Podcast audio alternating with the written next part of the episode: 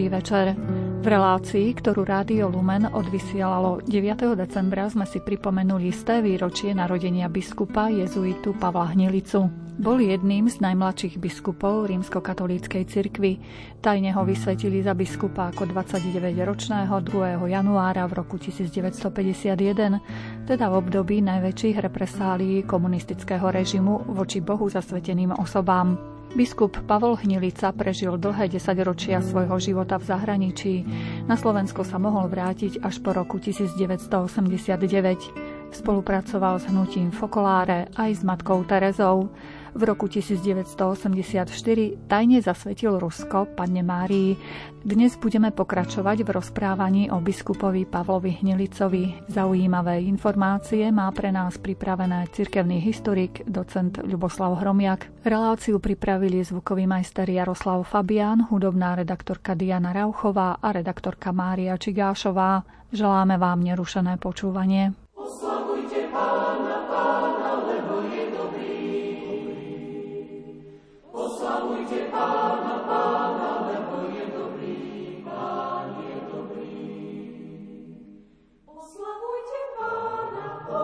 Lord.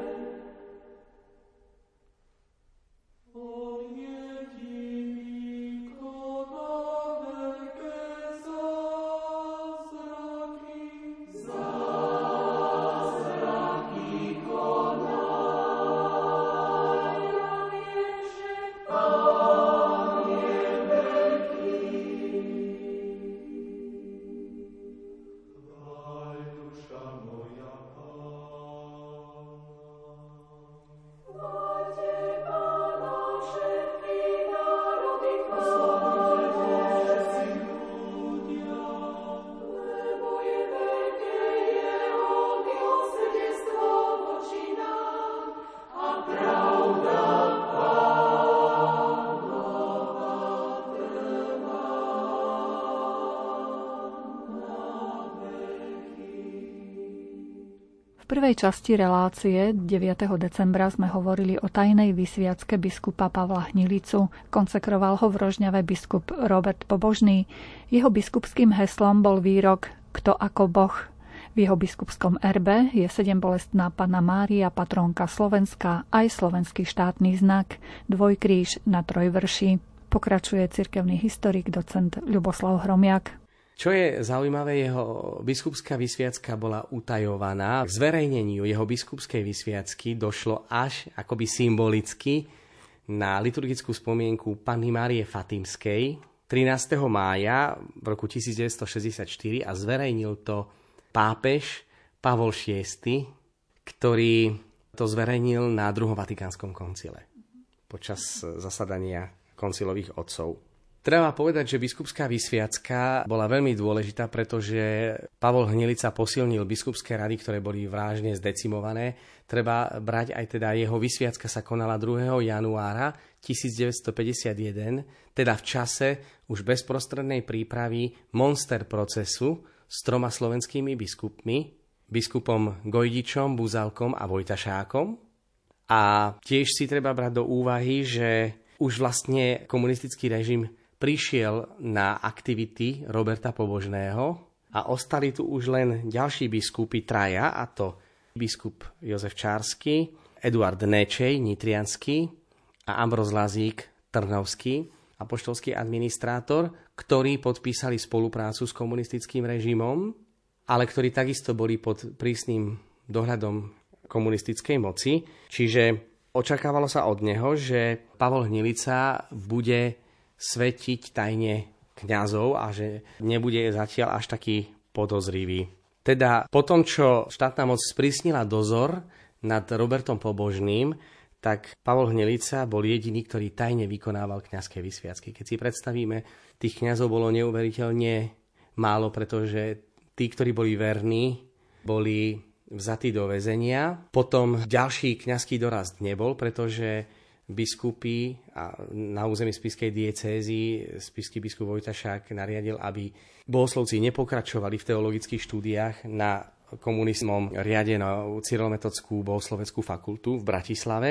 Čiže nebol ani dorast a na to, aby sa zachovalo aspoň minimálna pastoračná starostlivosť o veriacich, a to tiež v rámci podzemnej církvy, boli práve tie tajné kňazské vysviacky. Čiže bola to veľká zodpovednosť, veľká ťarcha, ktorá bola na pleciach Pavla Hnilicu a on si bol stále vedomý toho veľkého tlaku a určite aj toho strachu, prirodzeného strachu, že dôjde k odhaleniu a tým pádom aj k znemožneniu ďalšej činnosti. Možno je také aj dojemné, že Pavol Hnilica si bol vedomý toho, že tie tajné kňazské vysviacky sú o to také smutnejšie, že tí kňazi nezískajú štátny súhlas a nebudú môcť pôsobiť vo farnostiach. Bola to vysviacka mnohých kňazov, ktorí ďalej pracovali vo fabrikách a Pavol Hnilica vo svojich spomienkach hovorí odstupom času takto.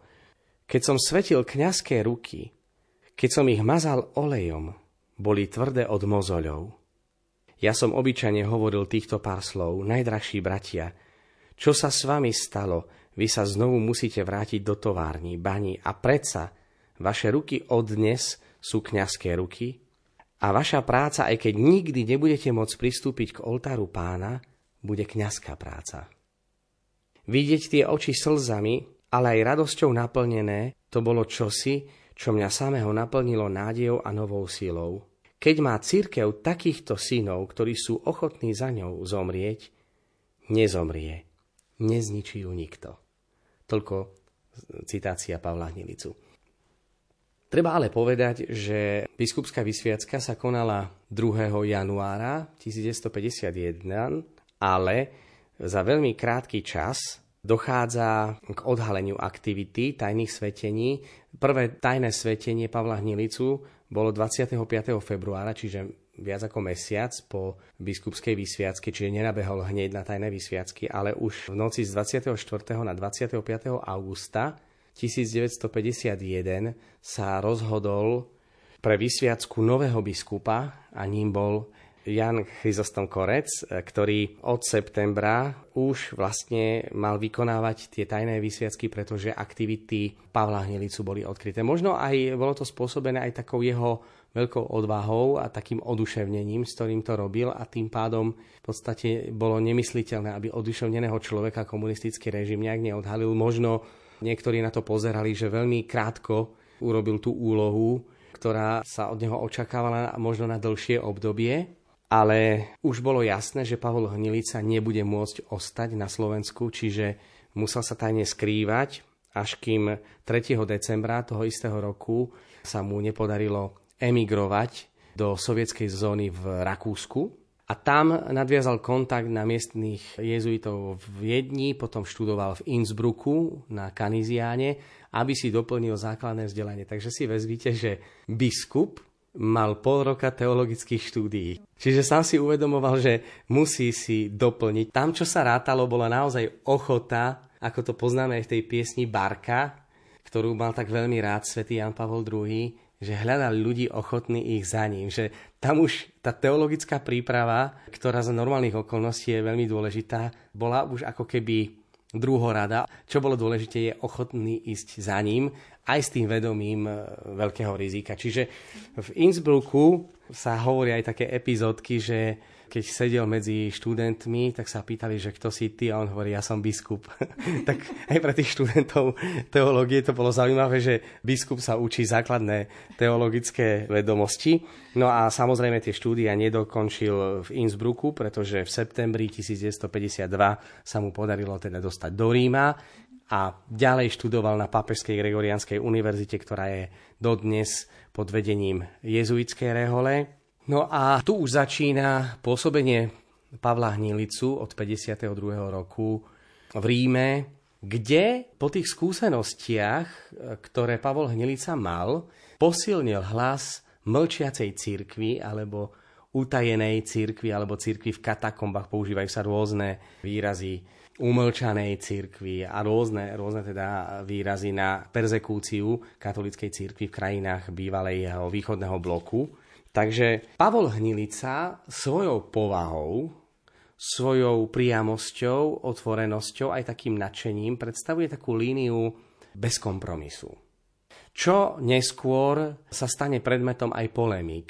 pretože vieme, že o zlepšenie postavenia katolíkov e, sa usilovala aj Sveta stolica v rámci svojej politiky OST politik, ktorú predstavoval predovšetkým Agostino Casaroli. A také priame odsúdenie komunistického režimu zo strany Pavla Hnilicu a ďalších takých jeho stúpencov, ktorí boli zastancami toho, že komunizmus treba jasne odsúdiť, treba pomenovať veci pravým menom, znemožňoval diplomatickú prácu zase zo strany Svetej stolice a zo strany komunistického režimu, ktorý sa v zahraničí neraz prezentoval ako symbol takého pokroku. Nezabudnime, že komunisti robili obrovskú propagandu aj v zahraničí, kde predstavovali komunizmus ako niečo veľmi dobré, kde je tu starostlivosť o chudobných, kde dochádzalo dokonca aj k tomu, že hovorili, že komunizmus znamená pokrok v zaostalých krajinách, ukazovali na fabriky. Niektorí dokonca aj v cirkvi v Taliansku veľa ľudí si predstavovalo, že ten komunizmus to nie je až taký hrozný, čiže ten komunizmus sa snažil v zahraničí predstavovať v inom svetle. No a keď zrazu Pavol Hnilica, ktorý vyšiel a zažil na vlastnej koži perzekúciu a rozprával, čo vlastne tí komunisti robili, tak to provokovalo aj samotnú komunistickú československú vládu, ktorá využívala zase pod vydieraním diplomatických rokovaní so Svetou stolicou, aby Sveta stolica zatlačila zase na utíšenie alebo odstránenie nejakých dôležitejších postov biskupov, ktorí chceli kričať.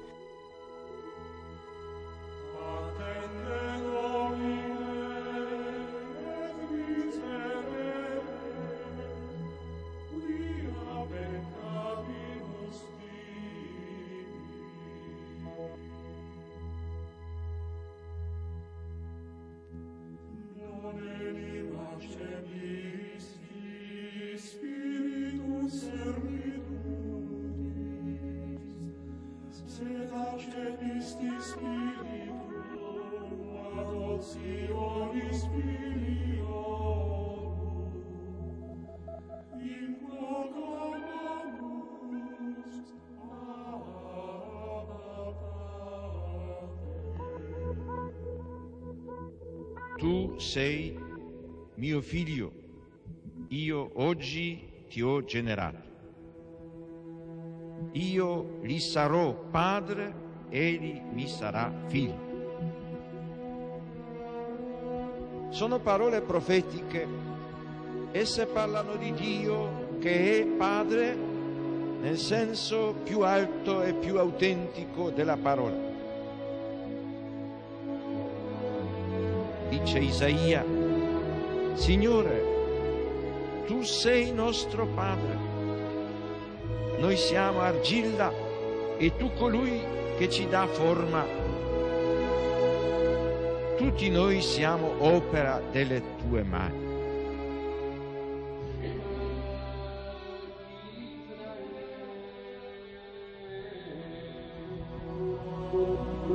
Sion ha detto, il Signore mi ha abbandonato, il Signore mi ha dimenticato.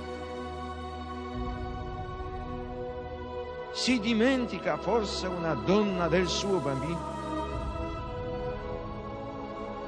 Anche se ci fosse una donna che si dimenticasse, io invece non ti abbandonerò mai.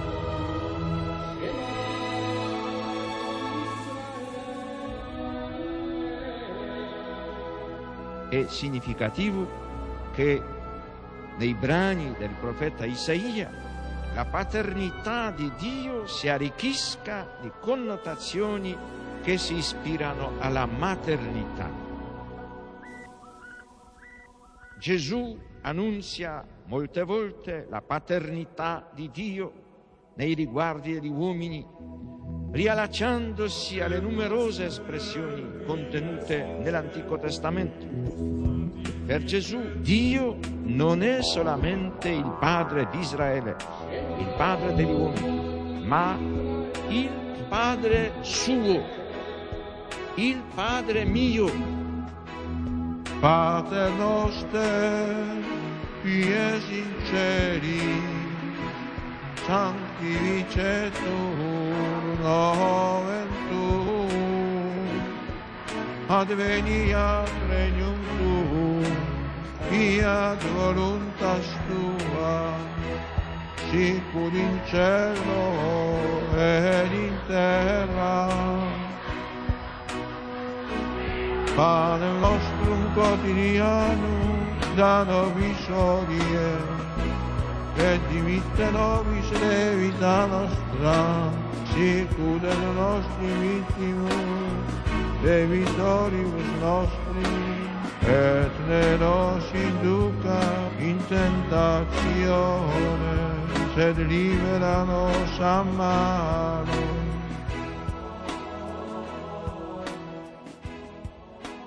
Už vlastne krátko po návrate do Ríma sa asistent generálneho predstaveného jezuitské rehole, ktorý bol slovinec, teda pochádzal takisto z krajiny, ktorá patrila pod sféru vplyvu, aj keď vieme, že Jugoslávia nepredstavovala až taký tvrdý komunistický režim, ako to bolo napríklad v Československu, tak bol požiadaný o to, aby spísal svoje skúsenosti z prenasledovanej cirkvi na Slovensku. To je zaujímavé, áno, že vlastne Pavol Hnilica razí tú slovenskú líniu.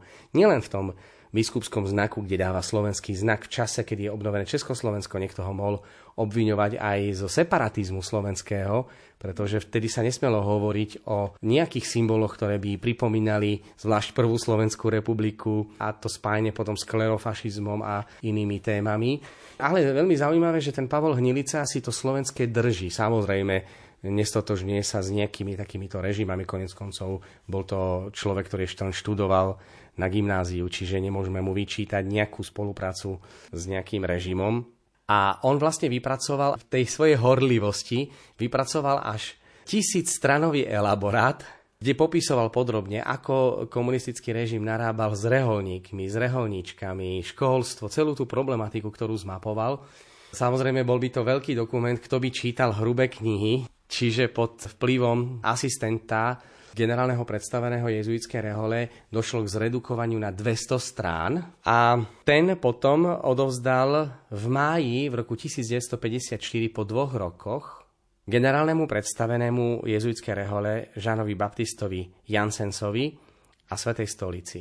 Tento dokument bol veľmi dôležitý, pretože dostával do obrazu reálny stav katolíkov v krajinách, ktoré sú prenasledované komunistickým režimom demaskoval vlastne aj tie propagandistické a neúprimné úsilie zo strany komunistických vlád o vyjednávaní so Svetou stolicou, keď jasne povedal, že Svetá stolica je predstavená ako tá, ktorá je spojená s imperialistickými veľmocami v snahe narušiť základy ľudovo-demokratických režimov. Tú retoriku veľmi dobre poznáme, čiže tá Svetá stolica bola prezentovaná ako tá, ktorá robí to sprisahanie voči východnému bloku, čiže Sveta stolica, ktorá vyjednáva, zrazu sa dozvie tieto veci. A pritom vezmime si, že Pius XII, teda v 54.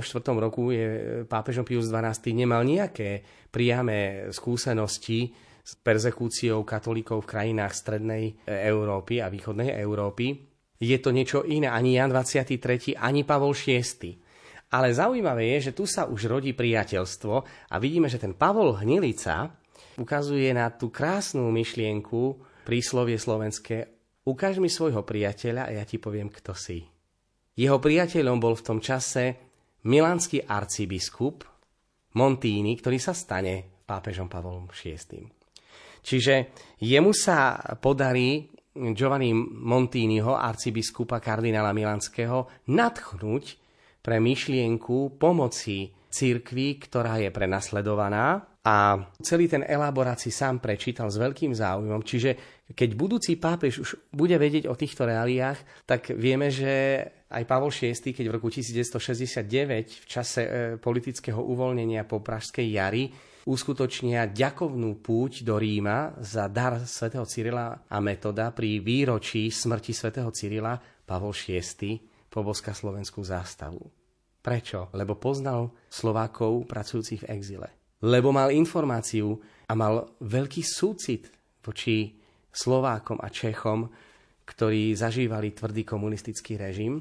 Čiže vedel, koho má pred sebou, keď prichádzali tí pútnici. Vedel, aké slova otcovského povzbudenia potrebujú tí ľudia počuť. A to vďaka aj tomuto elaborátu, ktorý vypracoval samotný Pavol Hnilica. Ten jeho elaborát bol publikovaný v auguste v roku 1954 ako samostatná publikácia vo francúzštine, kde Pavol Hnilica vystupuje pod pseudonymom A.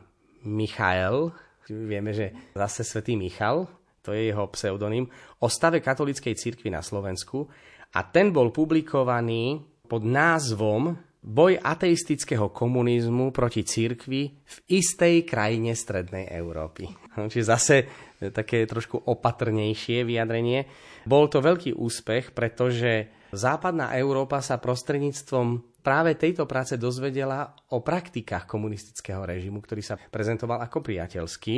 A v priebehu 5 rokov túto jeho knihu, tento jeho elaborát, zredukovaný, pripomínam poslucháčom, vydali v deviatich jazykoch a vyšla v 13 vydaniach, čo potvrdzuje záujem západnej Európy o tom, čo napísal Pavol Hnilica a o jeho boji proti komunistickému režimu.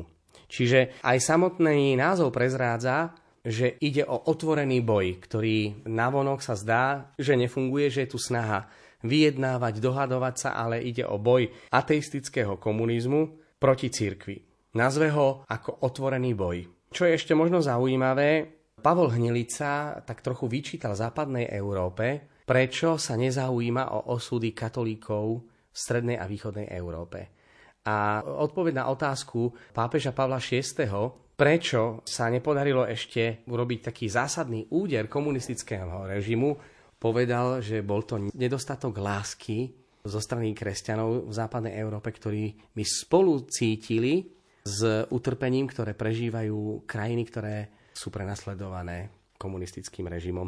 Tí v západnej Európe si to ani nevedeli vôbec predstaviť, ani sa nevedeli vžiť do samotnej situácie. O tom, že Pavol Hnilica vyhlási vojnu komunistickému režimu v Československu, o tom svedčí ďalší akt, ktorý si treba pripomenúť, a tú veľkú úlohu Pavla Hnilicu, ktorý bol svetkom a bol účastný rokovaní druhého Vatikánskeho koncilu, na ktoré bol pozvaný najprv iba ako poradca, keďže nebolo známe a, a sa utajovalo biskupské svetenie Pavla Hnilicu, ale dochádza k tomu, že v 64. sme si povedali 13. mája Pavol VI zverejní biskupskú vysviacku Pavla Hnilicu a je zaradený medzi koncilových otcov, ktorý má právo prihlásiť sa o slovo, čo aj samozrejme Pavol Hnilica využije. A pri diskusiách o poslaní cirkví vo svete Pavol Hnilica razil líniu, že komunizmus treba jednoznačne odsúdiť ako najväčšie zlo, pretože ak církev bude mlčať, bude raz obviňovaná z lojalnosti voči komunistickému režimu. Čiže razil tú líniu na druhom Vatikánskom koncile, aby sa konciloví otcovia jasne vyjadrili proti komunistickému režimu, k čomu ale, treba povedať, nejak nedošlo. Táto línia otvoreného boja vyvolala v ňom obrovský aj odpor, predovšetkým zo strany vatikánskej diplomácie, aj zo strany potom ďalších skupín, aj zo strany samotných biskupov a kňazov v krajinách komunistického režimu, v krajinách východného bloku, pretože sa báli, že tým odsúdením sa poškodí cirkvi, že dôjde ešte k väčším perzekúciám. Čiže nie každý vnímal pozitívne tieto aktivity, ktoré ale zase zo strany Pavla Hnilicu boli tie, že treba povedať pravdu. Gloria.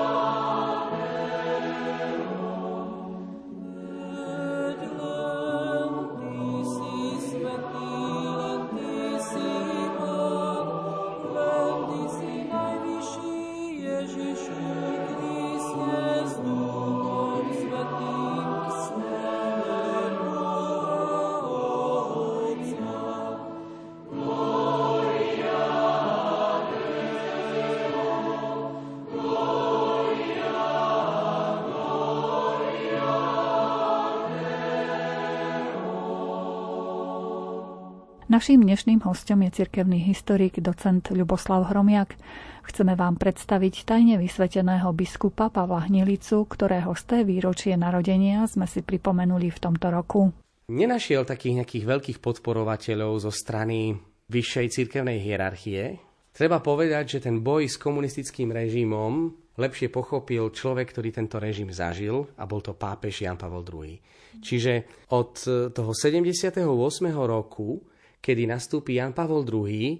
A Jan Pavol II sa snaží vyjednávať s tým režimom trošičku, zvlášť potom, keď sa mu podarilo navštíviť svoju vlastnú krajinu, Polsko. Ale vieme, že tak ako aj komunisti začali trochu prezentovať aj Jana Pavla II. ako vlastenca, keď začal Jan Pavol II. odhaľovať ich praktiky, tak e, začal používať tvrdší slovník, ktorý sa už v podstate komunistickému režimu nepáčil a malo to na svedomí zase ten 13. máj, deň zjavenia Pany Márie vo Fatime, v 81.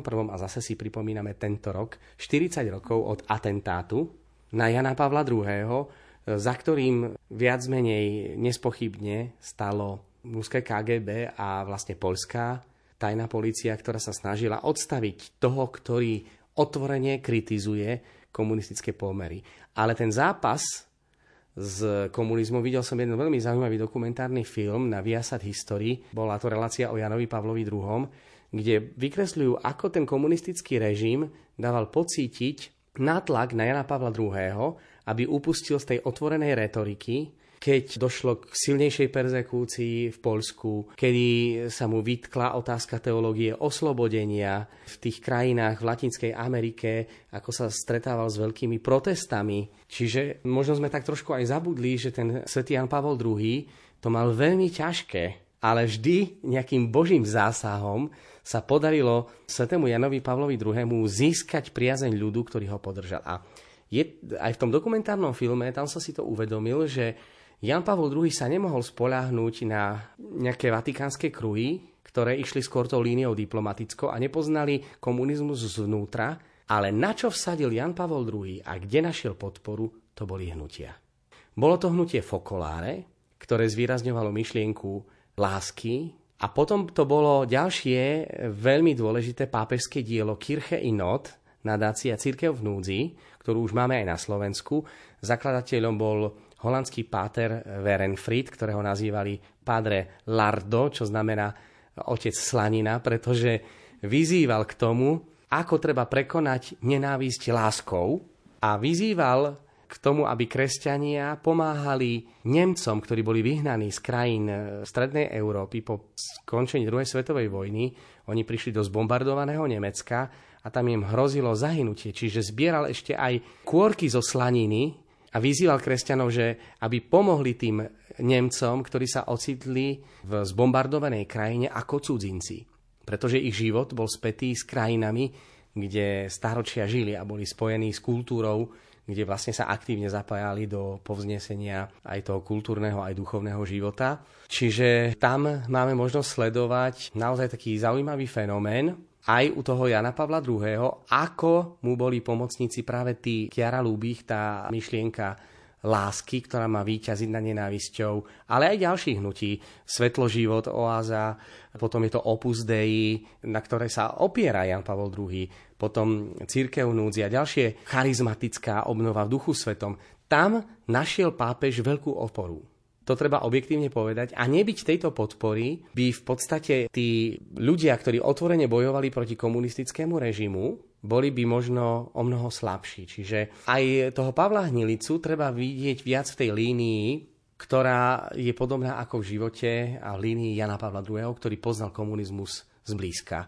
Nie ten literárny a ten taký romantický komunizmus, ktorý pomáha chudobným a odstraňuje nedostatky chudoby vo svete. Čiže Túto líniu presadzoval aj sám e, Pavol Hnilica a je celkom zaujímavé, že využil príležitosť ako koncilový otec, kedy komunizmus označil na koncile vo svojom odvážnom prejave 26. septembra 1965 nikto z krajín východnej Európy si nedovolil tak otvorene pomenovať komunizmus ako Pavol Hnilica, kedy nazval, že komunizmus je mystické satanovo telo veľmi tvrdé teda slova, ktoré bojuje proti mystickému telu Kristovu.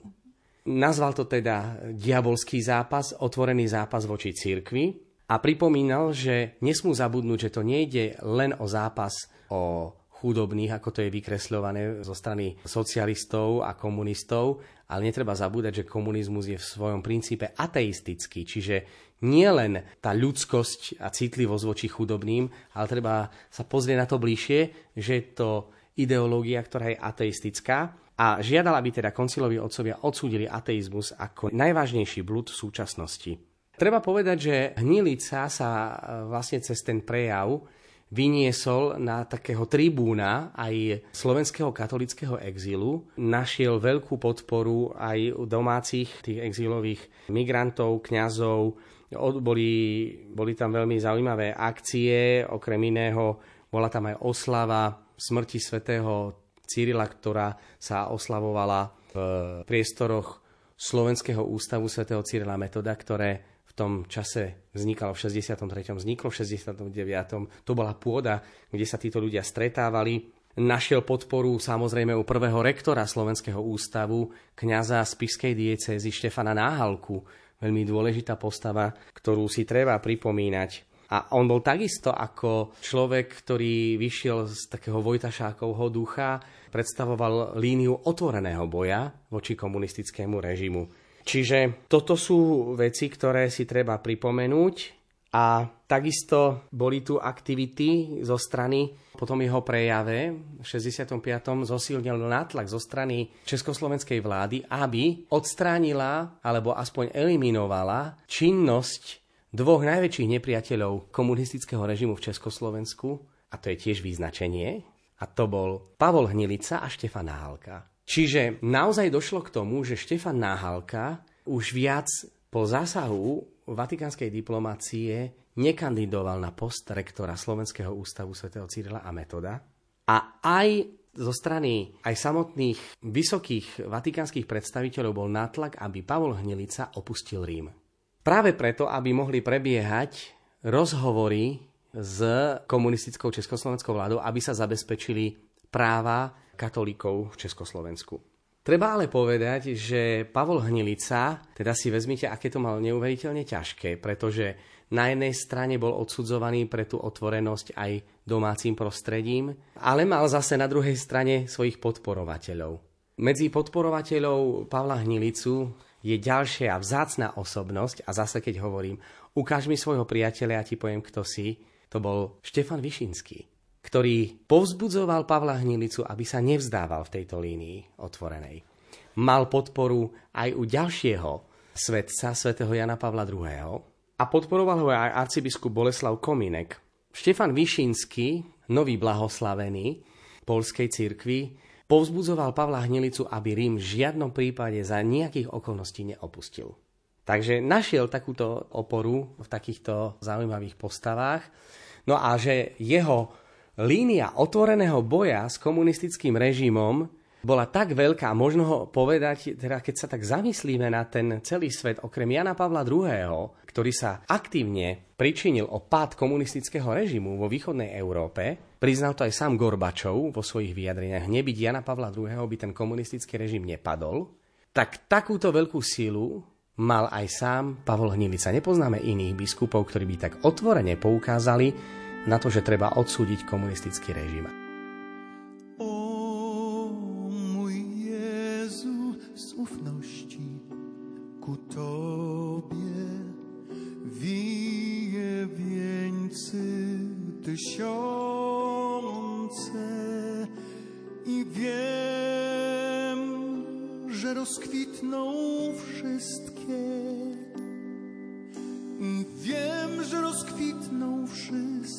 Kiedy oświeci je boskie słońce. O mój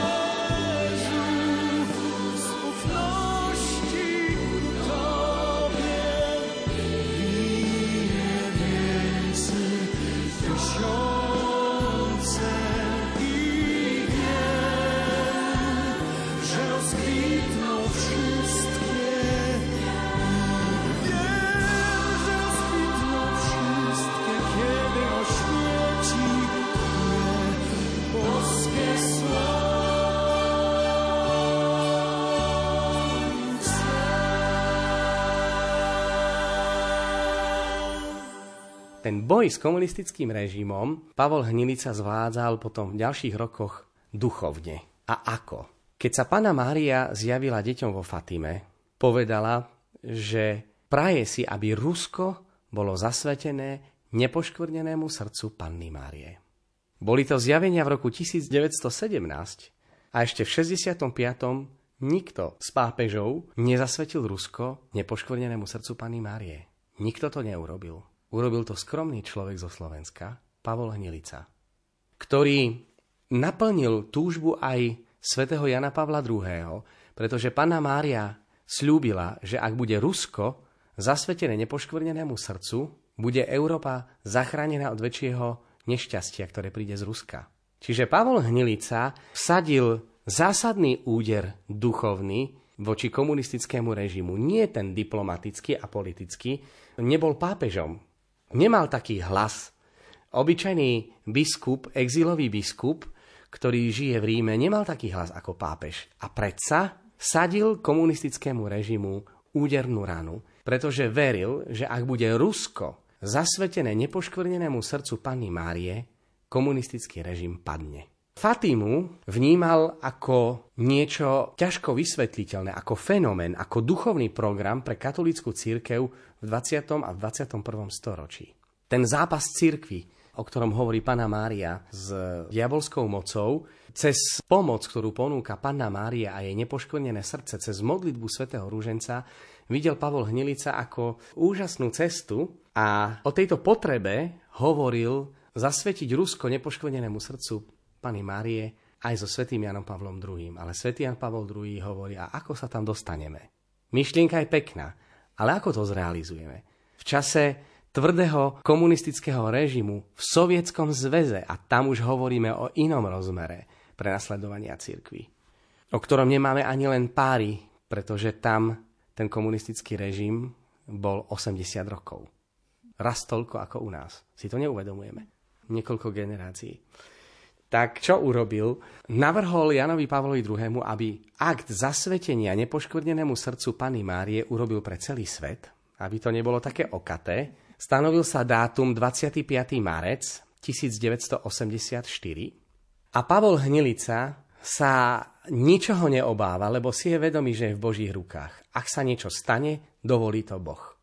Tá silná viera Pavla Hnilicu, ktorá ho viedla s ďalším svojim kamarátom, svojim tajomníkom Leom Masburgom, že si uskutoční akoby turistickú cestu priamo do Moskvy, a dá si neuveriteľný ambiciózny plán odslúžiť svetu omšu priamo v Kremli.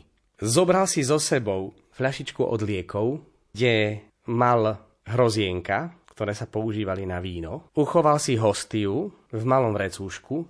Do sovietských novín Pravda vložil latinský text omšového formuláru zo Sviatku zvestovania pána, aby naplnil ambiciózny cieľ zasvetenia Ruska nepoškvrnenému srdcu Panny Márie. Tomu sa povie vynachádzavosť, o ktorej hovorí pápež. Ale aj odvaha. Bojovník musí mať aj obrovskú odvahu a ten Pavol Hnilica mal neuveriteľnú odvahu. A tak text zasvetenia Ruska nepoškvrnenému srdcu Panny Márie vyslovil v kaplnke svätého Michala Archaniela v Kremli, zdanlivo čítajúc noviny Pravda. Tým naplnil celoživotnú túžbu a naplnil prozbu ako jediný, naplnil prozbu Panny Márie s Fatými zasvetiť Rusko nepoškvrnenému srdcu Panny Márie. A tu si človek uvedomí. Nemáme veľkých biskupov v celosvetovom meradle pre záchranu celého sveta. Taká malá krajina dala svetu Pavla Hnilicu, ktorý v čase tvrdého komunistického režimu zasvetí priamo v Kremli Rusko nepoškvrnenému srdcu Pany Márie. Tam človek skutočne len žasne. A vieme, že po zasvetení Ruska nepoškvrnenému srdcu Pany Márie nastáva éra Gorbačova, perestrojky, postupného uvoľnenia. A kto by si bol pomyslel, že o 5 rokov z komunistického režimu, ktorý hrozil treťou vojnou, sa komunistický režim rozpadne ako domček z karát. Pavol Hnilica si bol istý, že Pana Mária splní, čo slúbila. Je to výraz oddanej synovskej lásky voči nebeskej matke, ktorej plne dôveruje a čaká, kedy to ona splní. Na Margo tejto mimoriadne úspešnej cesty Pavla Hnilicu svätý Jan Pavol II mu povedal po návrate do Vatikánu toľko. Pavol, Matka Božia ťa tam viedla za ruku. Na to Hnilica odpovedal, Svetý Otče, ona ma tam neviedla za ruku, ale ma niesla v náručí. Cítil som to. Nikdy som sa necítil tak bezpečne, ako počas tých štyroch dní v Moskve. Vieme, že e, Pavol Hnilica vyvíjal veľmi aktivity a robil všetko preto, aby pomáhal perzekuovanej církvi Československu. Zvlášť nezabúdal na svojich Slovákov, svojich rodákov. Vďaka dobrým kontaktom, ktoré mal s pátrom Werenfriedom, sa cez Kirche Inod vykonalo veľa dobrého diela na pomoc prenasledovaným kresťanom. Dnes, keď počúvame, pomôžte prenasledovaným kresťanom v Sýrii. Volákov sa nás to netýka asi tak, ako sa to netýkalo mnohých v západnej Európe, aj keď nie všetkých, lebo tá pomoc tu predsa len prišla, tak si uvedomme, ako sa môžu cítiť kresťania v Sýrii, asi tak, ako sme sa cítili my, keď sme nemo pozerali, prečo Západ nezasiahne počas invázie vojsk Varšavskej zmluvy, ako sa mohli dívať na to, že tu 40 rokov boli prenasledovaní kresťania. A opäť odpoveď nájdeme v odpovedi Pavla Hnilicu. Pre nedostatok lásky. A tak vieme, že bola tu veľká pomoc, okrem iného príspelku dôstojnej audiencii slovenských pútnikov u pápeža Pavla VI. osobitne Slovákov prijal, čo vtedy mohla vnímať aj československá vláda obeď ako nejaký separatizmus, však je len Československo, aký slovenský národ, ale vtedy už je zákon prijatý o federácii. Čiže už aj tá politická lína je iná. Pomáha samozrejme a spolupracuje s Andrejom Grudkom, ďalším Slovákom, ktorý pochádzal z územia Spiskej diecézy. Zo Spiskej starej vsi mal korene a v dieceze Gery vyvíjal veľkú činnosť. Potom samozrejme podporoval vydavateľskú činnosť vydavateľstva Slovenského svetého Cyrila Metoda so sídlom v Slovenskom ústave svetého Cyrila Metoda. A potom opäť sa vrátim k myšlienke Ukáž mi svojho priateľa a ja ti poviem, kto si. Možno vtedy si uvedomíme viac, kto bol Pavol Hnilica. Už som spomínal, Pavol VI, Jan Pavol II, Štefan Višinský. Ale nie len to. Máme tu ďalšie osobnosti ako Matka Teresa. Sveta Matka Teresa. Osobne s ňou úzko spolupracoval. A bol to on, o ktorom sa vyjadrila Sveta Matka Teresa týmito slovami. Ďaká ti Ježišu za biskupa Hnilicu za všetko, čím je, za všetko, čo robí s tebou, za teba, pre teba a pre našu svetú matku církev, tvoje mystické telo. Toto povedala svetica, sveta matka Teresa. Povieme to aj my? Teraz, keď si uvedomíme, že dnes je veľmi v móde Don Dolindo Ruotolo, jeho kniha Ježišu, ty sa postaraj, kto by si bol býval pomyslel, že bol to práve Pavol Hnilica, ktorý si v osobnej pozostalosti ukrýval obrázok, na ktorom Don Dolindo Ruotolo napísal významnému polskému novinárovi, diplomatovi a publicistovi Vitoldovi Laskovskému proroctvo, že z Polska vzíde nový vojvoda, ktorý oslobodí Európu spod tyranie komunizmu. Spomenuli si na to ľudia potom, keď v roku 1968 bol zvolený polský pápež, ktorý skutočne vyslobodil Európu z tyranie komunizmu. A Pavol Hnilica je tam. Zachovať si v sebe to tajomné teplo studeného chrámu. Na skrehnuté prsty dýcham znútra oheň rozpálenej duše.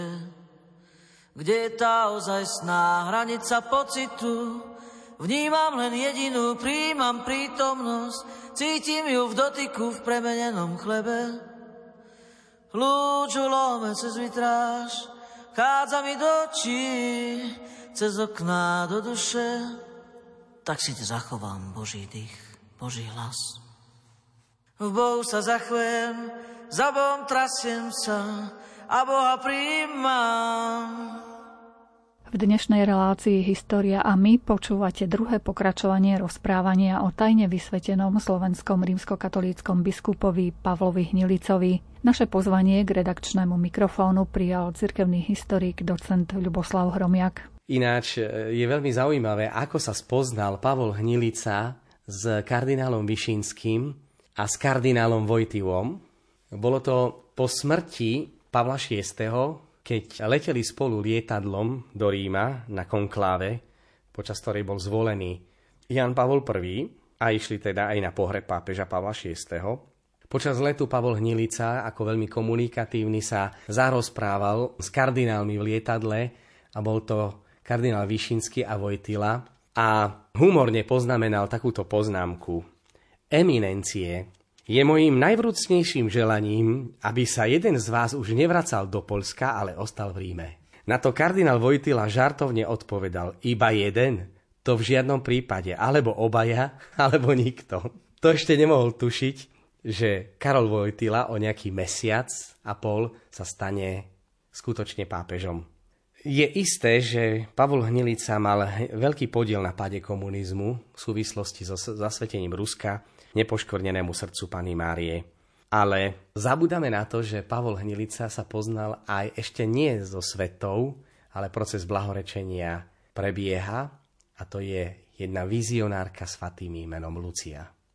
Vieme, že prvýkrát sa Pavol Hnilica stretáva so sestrou Luciou, vizionárkou s Fatými, pri príležitosti 50. výročia zjavenia Pany Marie vo Fatime 13. maja 1967, kde pápež Pavol VI slúžil pontifikálnu svetú omšu a je, je také vidieť, e, veľmi také sympatické, ako sa Hnilica, ktorý je veľký ctiteľ Pany Marie, snaží dostať k blízkosti Lucie, sestry Lucie, využije príležitosť, kedy nadviaže s ňou rozhovor a hovorí jej o prenasledovanej cirkvi na Slovensku, ako myslel na svojich blízkych ktorí ho možno doma odsudzovali pre jeho otvorený postoj.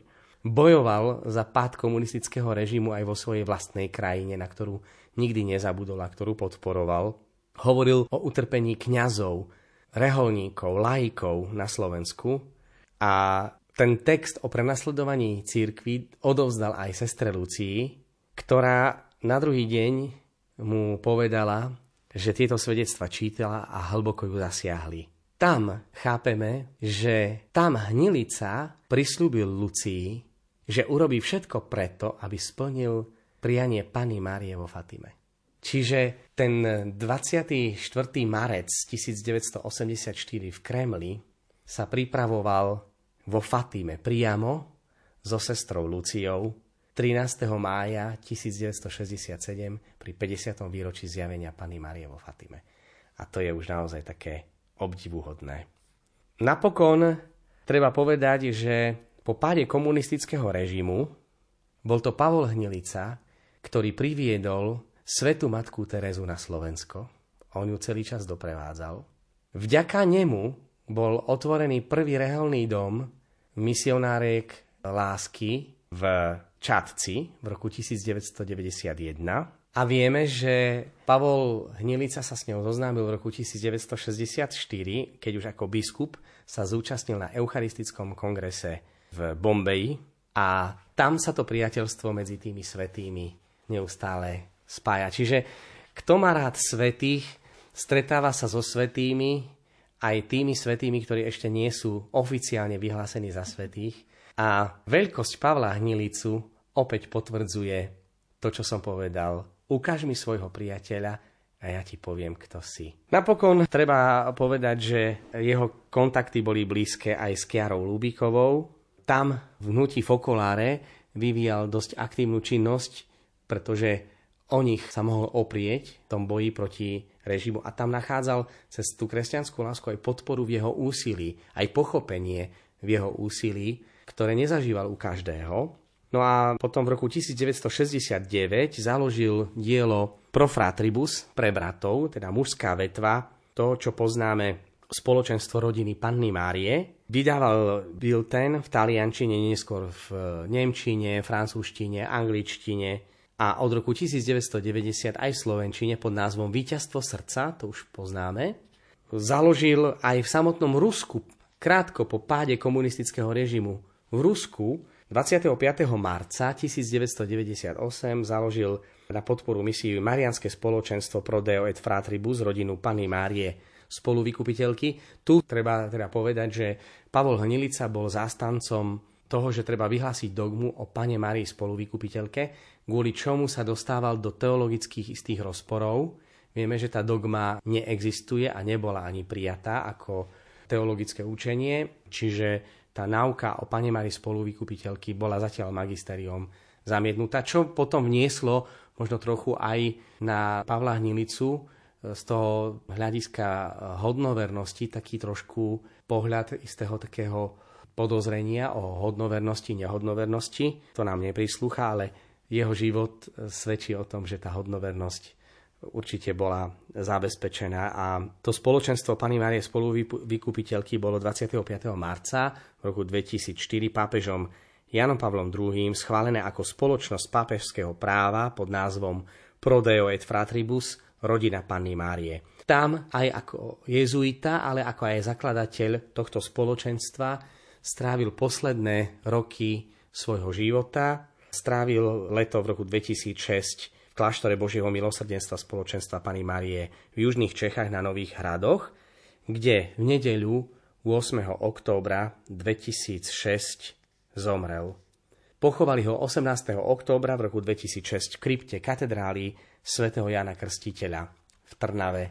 A keď sa tak zamyslíme nad životom Pavla Hnilicu a jeho heslom Kto ako Boh, máme možnosť v živote tejto zabudnutej postavy, tohto giganta, katolíckej církvy svetového meradla povedať, že celý jeho život hovorí o veľkoleposti Božej a jeho plánoch, ktoré sú nad našimi ľudskými plánmi. A nad jeho životom si môžeme povedať, kto iný ako Boh by dokázal zrežirovať takýto život, požehnaný život, ako život e, Pavla Hnilicu. Myslíte si, že môžu ešte žiť pamätníci, ktorí si na neho spomínajú a poznajú ho tak osobnejšie trochu? Určite žije veľmi veľa pamätníkov, veď zomrel v roku 2006, čiže to nie je tak dávno. Žijú ľudia, ktorí sa s ním bežne stretávali. Existuje veľmi celé to spoločenstvo prodej od Fratribus, nehovoriac o jezuitoch, ktorí Pavla Hnilicu jedno, jednoznačne poznali. Žije ešte aj jeho brat Jan Hnilica, ktorý je doktor, študoval na Padovskej univerzite, venoval sa literatúre aj slovenským dejinám. Čiže tých ľudí máme neuveriteľne veľa, ktorí ho poznali. A možno niektorí sú takí, že poznali všetky aj tie najmenšie zákutia jeho života, čiže je tu ešte čas, možno sa vyžaduje aj istý odstup od istých životných udalostí, pretože nedá sa vnímať život tak jednoducho a myslím si, že aj v živote Pavla Hnilicu určite boli isté momenty, kde ako každý človek mohol zlyhať, ale v každom prípade tie svetla jeho života nezastierajú jeho možno niektoré nedokonalosti, ktoré každý jeden z nás má, lebo svety nie sú bez hriechu, ale tie jeho svetla sú evidentnejšie a bolo by vhodné, aby sa mnohé momenty z jeho života zachytili a možno pravdepodobne sa tejto osobnosti hlavne v rodine Pany Márie určite vyvíjajú a je zachovaný jeho archív, jeho pozostalosť, ktorá je zácným dedistvom a ktoré možno využiť aj do budúcna. Pýtam sa preto, že možno aj medzi našimi poslucháčmi môžu byť pamätníci. Mohli by sa k nám ozvať do rádia možno opäť sa stretneme po čase a zosumarizujeme nové poznatky o ňom. Určite, lebo aj ten pohľad na Pavla Hnilicu môže byť veľmi rozmanitý. Som si vedomý aj istej interpretácie, ktorá môže pôsobiť dosť jednostranne.